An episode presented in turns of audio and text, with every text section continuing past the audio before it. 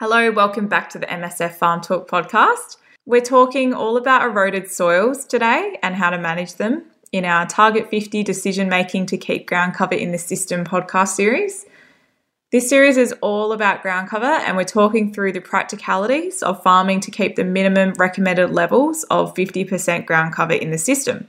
Keeping our farming systems protected from wind erosion and our soils healthy and sustainable is what we're aiming for. Our guest in this episode has been involved with Mallee Sustainable Farming right back in the early days. He was one of our key researchers working on erosion prevention, and he helped guide farmers in ground cover management when shifting to no till seeding systems. Department of Planning, Industry and Environment New South Wales researcher Dr. John Leys joins us in this episode to talk about re establishing cover on eroded soils and some of his most important rules of thumb that we should consider in our more modern farming systems to prevent erosion issues in the future. Thanks, John, for joining us today on the MSF Farm Talk podcast. You're involved with MSF right at the beginning, so can you tell us what you were working on in the early days and maybe how this has changed to what you see now? Thanks very much. Yeah, in the early days, the, was, the work was split into two parts. There were intensive field trials, and they were undertaken in the three states of South of Australia, Victoria, and New South Wales. And there was a second part to that as well, what we call focus paddocks. And they were about 50 paddocks across the entire three states, which were visited every about every month to every two months to see what changes had taken place at the paddock scale. And what we concentrated on was what were the land management actions being undertaken, you know, spraying, ploughing, or growing a crop, and then compare that to the outcomes of how much ground cover there was and how much soil erosion there was. So in the early days, we're just trying to find out what were the differences in the management practices in delivering ground cover levels and how much erosion was occurring on the paddocks. So as a result of that, we used to hold uh, quite a few field days, and they were held in each of the states uh, for the local groups. And uh, those ones we talk about the uh, the focus paddocks and see how they were going. The work also involved looked at deep drainage. We also did salinity work in those early days. So we're also at some of the sites, uh, there were five metre piezo tubes, which we could measure soil moisture. And we're looking at how the different rotations impacted also on the deep drainage and salinity. Yeah, definitely some fantastic work has been happening past and present. So moving on to my next question.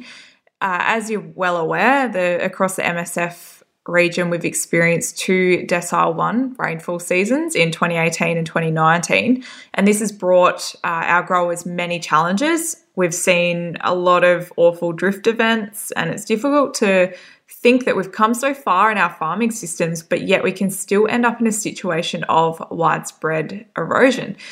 So, John, I'm going to throw a few questions at you right now, and I'd love to hear your thoughts. Firstly, um, why do you think that we're still seeing issues like this? And, you know, maybe do we need to fine tune some of our farming practices? Because I guess once we get that widespread erosion, it can be really difficult to, to re-establish and rehabilitate our country. What happens to the soil and how long does it take to recover? Yes, so as you said, uh, things aren't great at the moment.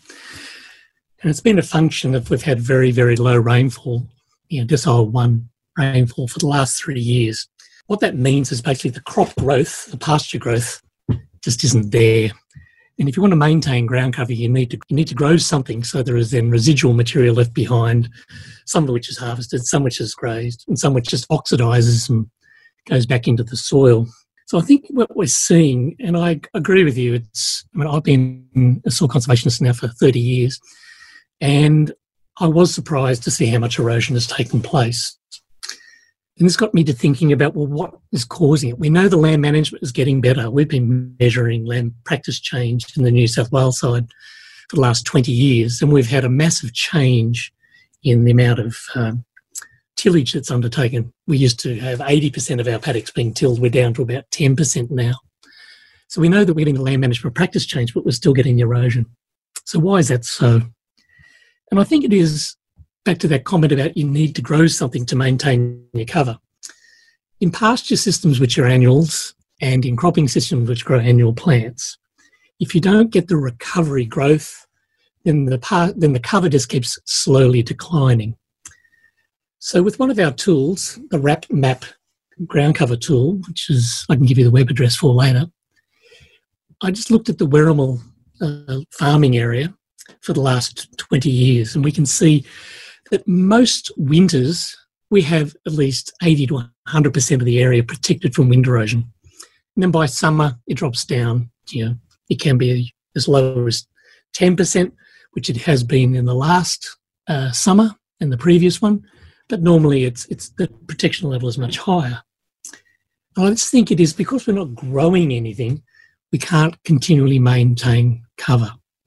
So we're doing all the right things. The land management practices are good, but the climate has been so severe that we just aren't able to maintain cover in the annual cropping and pasture systems.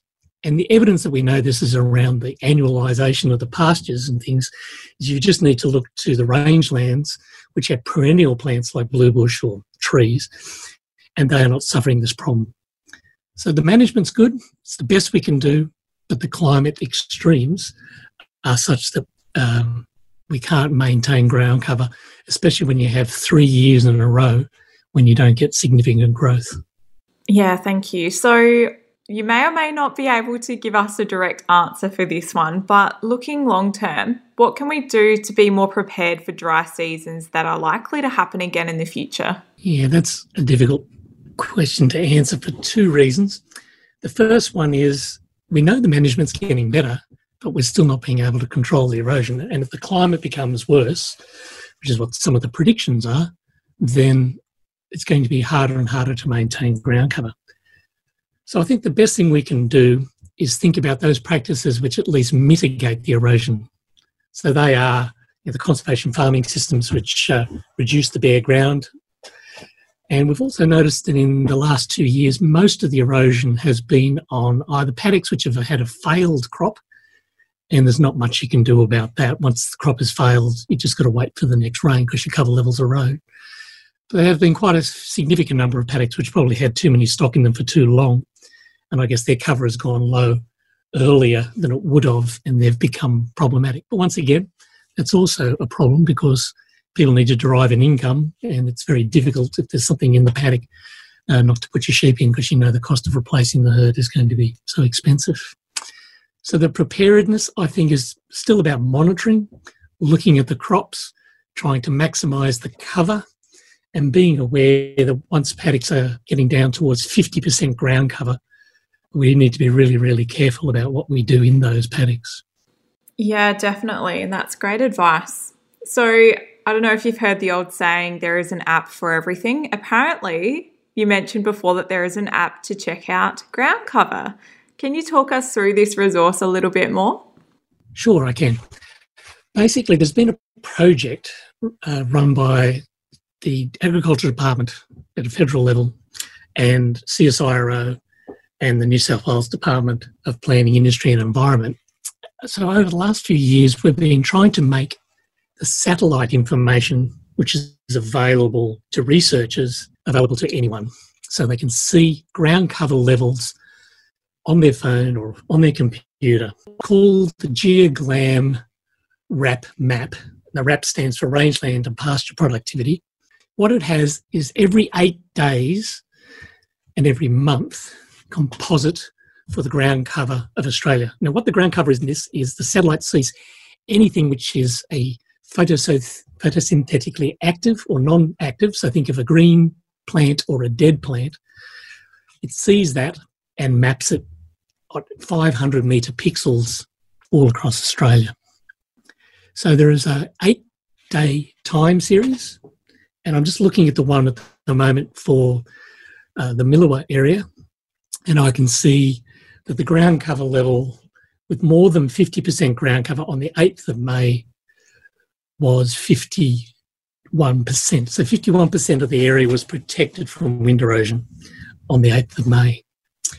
If I go back in the app, I can see that back on the 25th of August 2017, so it was 99% protected.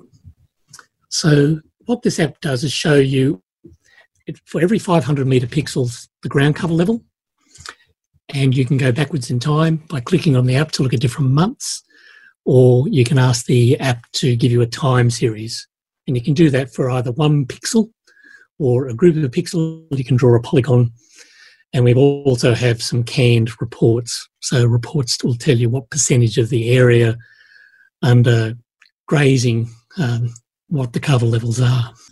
Yeah, what a handy tool for us to have in our back pocket. Thank you, John, so much for sharing. I'll be sure to put the links to this app and any other handy resources relevant to our chat today in the episode description. So, for all our listeners out there, you can just uh, tap on that link and it should take you straight to some more resources in this episode. But before we wrap up, uh, what are your key takeaways, John, in terms of managing eroded soils and improving ground cover? One of the things that makes us hopeful for the future is that even though in extreme times, if you look around the landscape, there are still places where there is adequate ground cover. This indicates that there are management systems that do work even during extreme periods of dry. So, what this means, I get, is even though there is extremely difficult conditions during dry times, we'll still see paddocks which retain adequate ground cover. So finding out why those paddocks have still got ground cover and what the sequence of the farming events was to achieve it is another way we might be able to look into the future with and promote those types of farming systems. Some excellent key takeaways there. Thank you so much, John. No worries, and thank you very much for the invite. And I hope uh, these winter rains come and we see a massive recovery in the amount of ground cover and uh, the cropping activity in the Mallee Sustainable Farming area.